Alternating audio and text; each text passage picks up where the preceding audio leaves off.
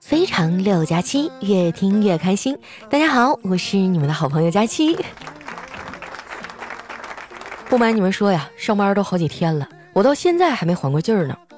随着十一假期的结束啊，今年的假期余额算是用完了，这就意味着接下来的三个月我们都不会再放假了。惊不惊喜，刺不刺激啊？想不想哭？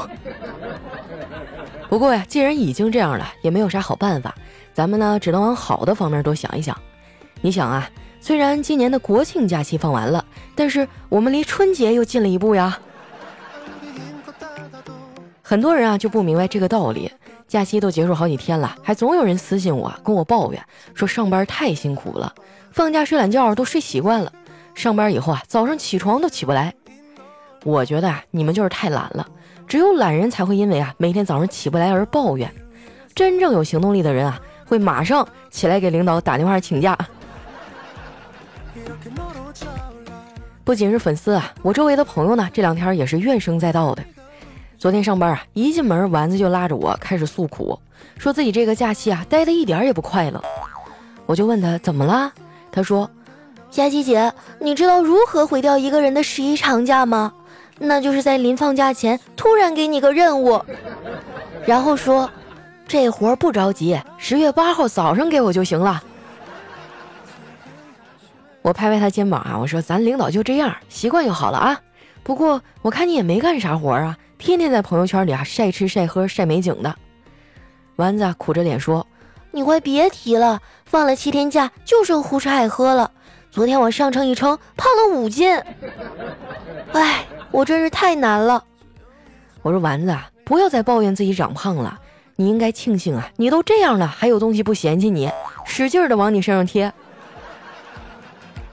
丸子冲我翻了个大白眼儿，切，我可是有男朋友的人，叨叨就不嫌弃我。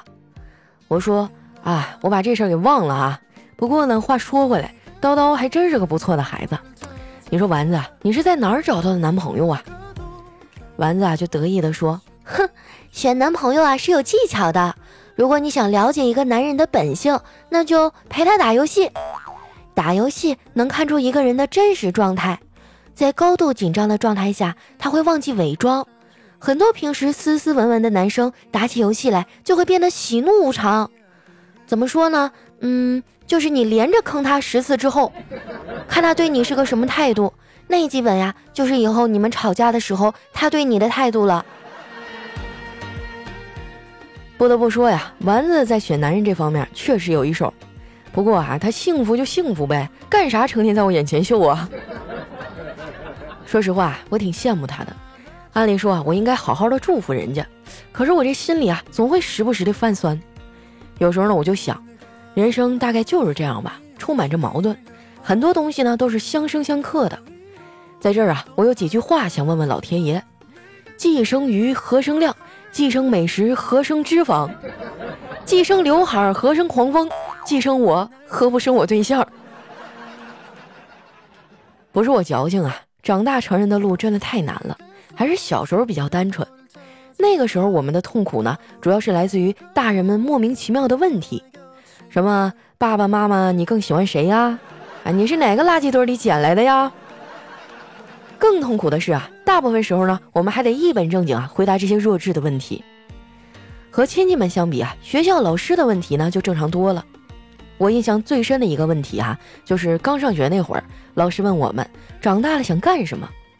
我的同桌二胖啊，当时就站了起来，激动地说：“我长大了想找个人结婚，给他买大钻戒，买好多好看的衣服，给他买法拉利，带他去最豪华的餐厅吃饭。”还要带他去世界各地去旅游。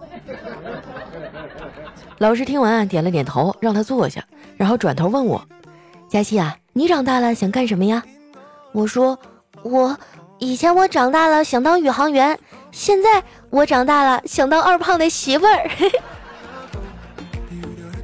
我这话一出啊，大家都哈哈大笑。老师呢，为了转移注意力啊，又叫了几个同学回答这个问题。同学们啊，说啥的都有。有说想当科学家的啊，有说想当医生的，有说想要当警察的。只有我后桌的同学啊，回答最实在。他说啊，他想当农民工。因为这个啊，我们嘲笑了他好几天。谁能想到啊，这么多年过去了，只有他一个人实现了自己的理想，剩下的那些啊，全都白扯，连我的愿望都没有实现。二胖呢，高中毕业以后啊，没有考上大学，很早就结婚生子了。前些日子啊，我送我侄子上学，还在学校门口碰着他了。这老同学见面也不容易啊，我们俩呢就站在路边聊了一会儿。没想到一个不留神啊，他们家那熊孩子就跑到马路中间去了，还让一辆小轿车给撞飞了。哇！当时我们俩都吓傻了，飞奔过去啊看孩子。结果到那一看呢，发现孩子毫发无伤。一问才知道啊，原来是因为背后有一个大书包垫着，这孩子才没有受伤。二胖啊，一边给孩子拍土，一边感叹：“哎呀，读书真的很有用啊！你看，知识果然是可以改变命运的。”后来啊，我去学校接侄子放学的时候，又看见二胖家孩子了，穿了一件新衣服啊，上面写着：“我爱学习，学习使我妈快乐。”我侄子看完啊，觉得这句话非常有道理，然后呢，就吵着也要买一件。我觉得吧，学习这事儿呢，没有必要用强迫的。每个孩子生下来都有好奇心和求知欲，你慢慢去引导他，都会成才的。我呢，就从来不会拒绝回答孩子们的问题。昨天下班啊，小侄子还跑过来问我，他说：“姑姑，姑姑，我今天去上厕所，发现厕所的墙上有字，我看了一下，是这么写的：上前一小步，文明一大步。”姑姑，你们女厕所也是这么写的吗？我想了想啊，说不是啊，我们写的是啊，往后蹲一蹲，不虚后脚跟，力道控制好，阿姨好打扫啊。在我的引导和教育下，小辉呢总能发现一些别人发现不了的东西。今天早上我正在那吃饭呢，这小家伙突然跑过来，猛踩了一下我的右脚，这家伙把我疼的嗷的一声就叫了出来。等我缓过劲儿来呀，刚想骂他，没想到他先开口了。他说：“姑姑，我刚才在做实验，我发现如果你踩一个人，他就会有极大的可能张开嘴，而嘴张开多大取决于你踩的力度。所以我推断出来，咱们人类啊，很有可能是垃圾桶进化而来的。我算是看出来了啊，这小子就是想白踩我一脚。我刚想发飙啊，我嫂子穿着一件新裙子从屋里出来了。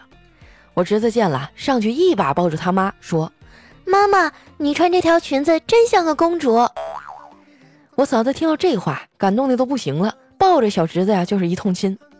亲完以后啊，还回头瞪着我哥：“你看看，儿子的嘴都比你甜，好好学学。”我哥呀挠挠头说：“老婆，你穿这条裙子真像个公主。”我嫂子听完啊，啪就给了他一个大嘴巴子，然后愤怒地说。什么？你居然还去过那种地方？哎呀，真为我哥的情商担忧啊！他情商低这个事儿呢，是他结婚以后才暴露出来的。以前啊，我只知道啊，他脑子不咋好使。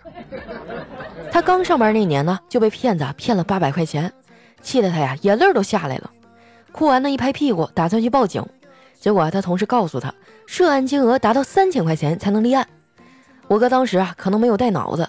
立马又给那骗子打了两千二百块钱，打完啊，刚想去派出所，结果前脚还没出大门呢，那骗子又给他打回来一块钱。虽然是一个妈生的，但是我就比他聪明多了，而且呢，知识面也比较广。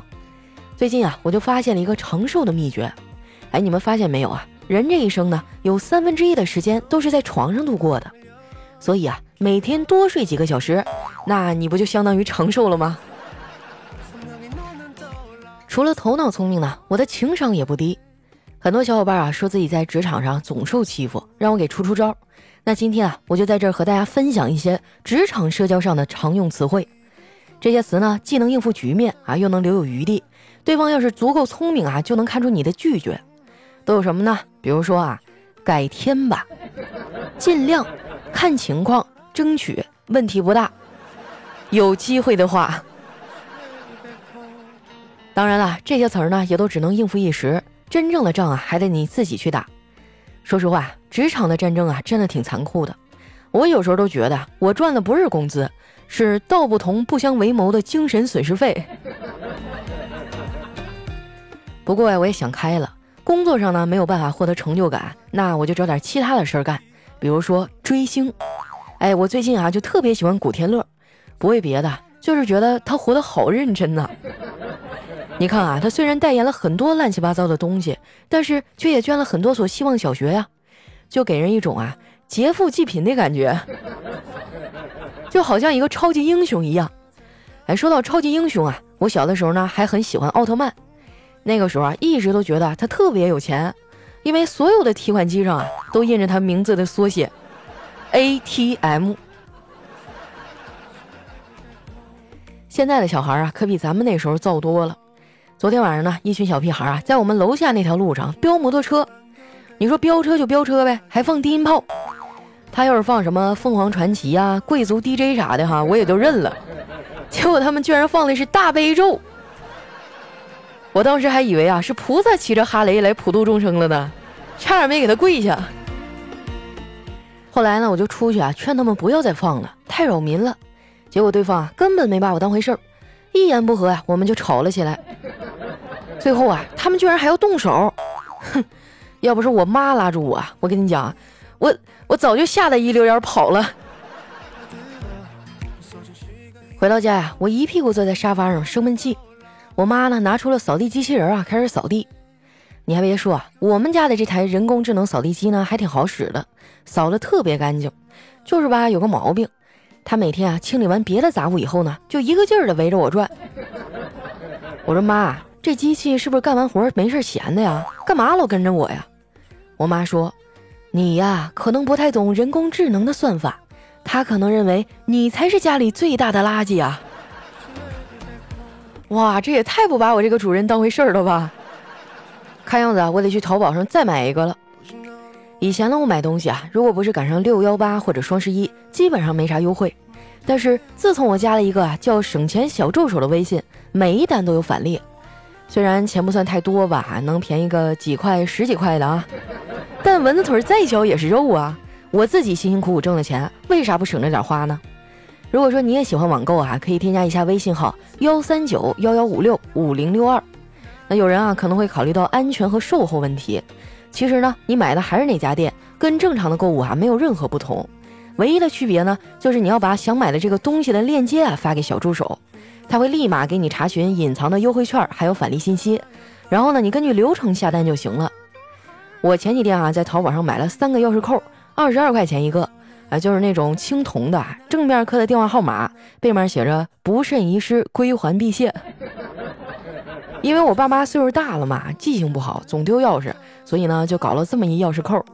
我当时用小助手哈领到了一张十块钱的隐藏优惠券，然后呢，返利还返了一块钱，所以最后算下来啊，就是十一块钱一个。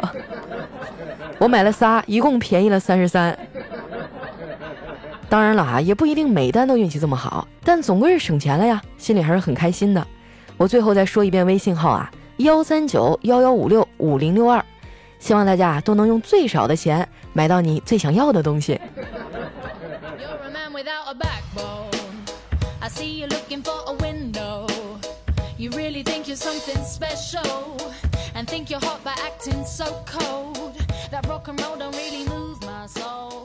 一段音乐，欢迎回来。哎，你们听我声音有没有变化？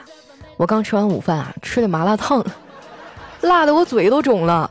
我现在啊是撅着嘴跟你们说话的。你说为什么垃圾食品啊都做的那么好吃呢？我也太难了。又到了我们留言互动的时间了哈，喜欢我的朋友记得关注我的新浪微博和公众微信，搜索主播佳期。那首先这位呢叫江州野渡人。他说：“佳琪，我吹牛跟我妈说你是我女朋友，现在他让我带你回家，怎么办呀？”嗯，那你先发给我一张照片啊，我再决定接下来该怎么办。下面呢叫诱惑的身材，他说：“听你的节目啊，感觉整个厂房都是我的了，连老板娘都是我的。”这事儿我估计老板不能同意。下面呢叫良辰美景佳期。他说：“昨天啊，我 QQ 列表的一个女生突然跟我表白，我问她为什么，她说：别的男孩子都有女朋友宠，我不想你没有。我的天啊，这要不是我编的，哎，我都要感动哭了。我就说嘛，这肯定不是真事儿。怎么可能会有女生主动跟你表白呢？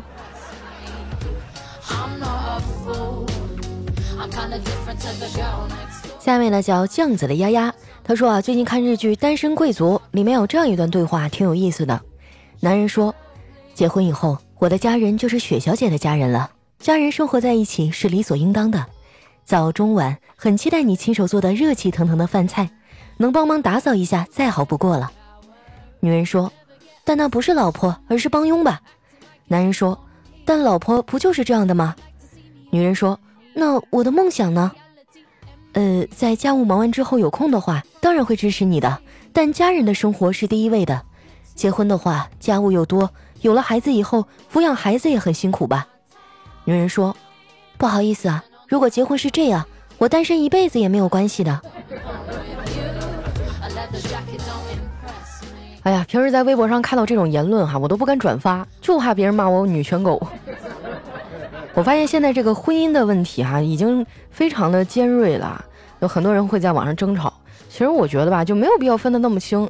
那谁工作闲一点是吧？谁先回家，那谁就先做呗。啊，有些女孩啊就说啊，我结婚以后我不做家务，我不洗不洗衣服，不做饭，啊，这样才能彰显我独立女性的意识。我觉得也没必要吧，就不是极左就是极右。嗯，两个人真正好的一个关系啊，就是彼此扶持，能够在对方身上汲取向上的力量，然后呢，两个人能脚步统一，朝着一个方向迈进。当然哈，我也不建议女孩子呢就去做什么全职主妇哈，除非说家里真的就实在是忙不开了，要不然呢还是要给自己留一点空间啊，去培养点小爱好啊，啊，去多和人接触接触啊，这样你才不会和社会脱节。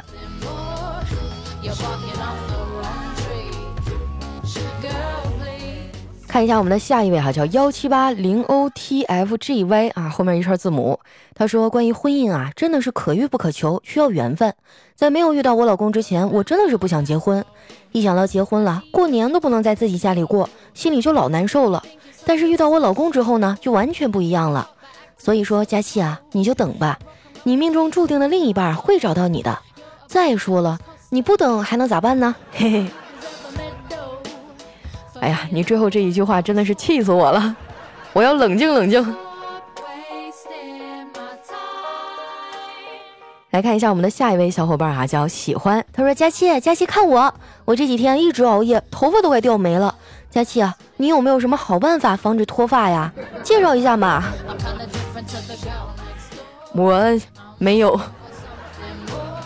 就是少加班，多睡觉。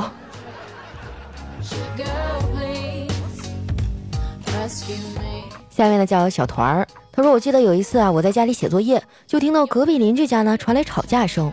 然后呢，一女的说：‘你吵架就吵架，扔我化妆品干嘛呀？’然后又听到嗖的一声，哎，这化妆品呢就被扔出去了。那可是十五楼啊！早上上学的时候呢，我还特意看了一眼，化妆品还在不在了。我觉得那男的完了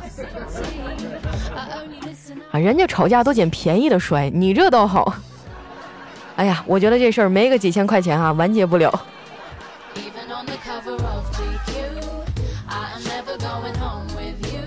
下面呢叫出长直，他说和女朋友啊在一起快半年了，都没有进一步的发展。嗯，我就表现的有点郁闷，估计他看出来了，就跟我说，要么你今晚来我家，我会让你高兴点的。哇，听完我这个激动啊，打扮了一下就冲了过去。刚到他家就被女朋友一下捉到房里，一把把我推倒在床上，然后掏出我的手机，打开喜马拉雅，说道：“佳期更新了，我陪你听，高不高兴？”哎呀，这个剧情啊，这边拐的差点没把我甩出腰间盘突出，我还以为你说掏出你的 啊，来看一下我们的下一位哈，小小世界，他说。佳琪姐，我最近很迷茫，不知道以后该去做什么。我有两个选择，一是继承爸妈的产业，二呢是自己出去闯荡世界。哎，如果跟着爸妈，我感觉自己好没用啊，什么都是靠父母；如果自己出去，我又什么都不会。万一最后一无所成，还是得回来接手父母的产业。哎，好迷茫啊！哎呀，这种问题，我这心里咋这么酸呢？啊，我觉得如果你有条件出去闯一闯的话呢，可以去试试，要不然你一辈子都惦记这事儿。啊，如果说你失败了还有退路的话呢，那就更好了，对不对？再说了，像你这个年纪才会考虑要不要回家继承爸妈的产业。到了我这岁数啊，你会哭着喊着说：“妈，你什么时候退休？”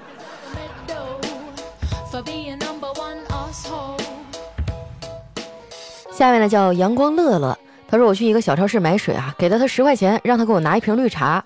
收银员啊给我找了七块，还给了我一个瓶盖，说：“对不起啊，没有绿茶了，你拿这个再来一瓶的盖子，去对面的商店换一瓶吧。”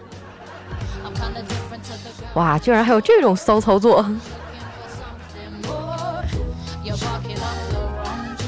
下面呢叫彩，他说悟空和唐僧啊一起上某卫视的《非诚勿扰》，悟空上台呢，二十四盏灯全灭了，理由一没车没房，只有一根破棍子；二保镖职业很危险；三动不动就打妖精，对女生不温柔；四坐过牢，曾被压在五指山下五百年。等到唐僧上台呢，哗的一下灯全亮了，理由是：一公务员，二皇上兄弟，后台最硬；三精通梵文等外语。四长得帅，最关键的一点啊是有宝马。哎呀，这四大名著都让你们玩坏了。看一下下一位哈，叫家人的期待。他说有一天呢，怪叔叔啊在家玩手机，四岁的儿子啊玩着玩具，他媳妇儿呢进来就问：“老公啊，你说为啥娱乐圈的人那么多劈腿的呀？明明自己的老婆又漂亮又多金，为什么还要去偷腥呢？”怪叔叔啊就不耐烦的看着他说。这个问题啊，问儿子就明白了。回头呢，就问正在玩的儿子：“大乖宝贝儿，爸爸给你买的玩具又贵又好，为什么在幼儿园还抢其他小朋友的呀？”儿子啊，就天真的说：“因为我没有玩过呀。”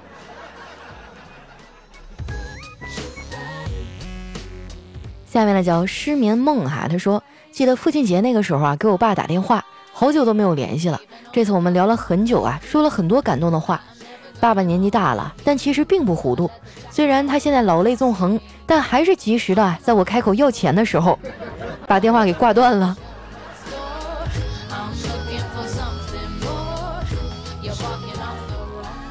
下面呢叫幺五八三零八零，他说有一天啊，我下象棋残局，我只剩下一个帅，对面呢还有两个象，我就说了一句：“哎呀，真羡慕你们这些有对象的，而我啊，除了帅一无所有啊。”哎，你醒醒啊！一会儿你连帅都没了。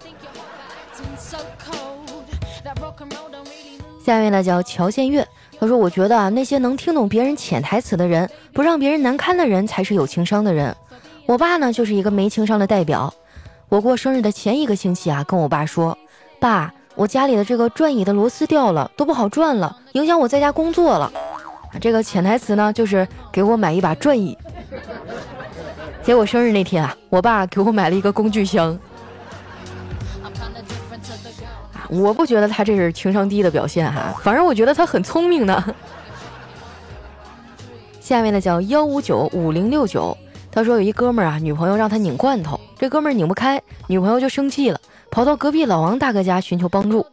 半个小时了还不回来，那哥们儿呢就过去偷偷趴在门上偷听，听到里面啊他女朋友在喊。用力，不要停！啊，当时他心里一喜，哈，原来老王也拧不开呀！哎呀，这个我们是绿色的节目哈，不要开车。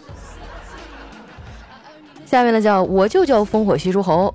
他说，高中晚自习啊，我的美女同桌穿着阔领 T 恤伏案写字，只见我们的数学老师快速的冲过去，猛地拉掉缠在他脖子上的黑绳，说：“自习不许戴耳机听歌。”我同桌的脸都黑了，说。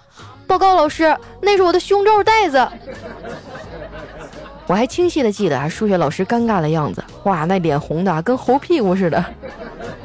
当时大家都憋得很辛苦啊，想笑又不敢。啊，这那你的这个同桌一定胸不大吧？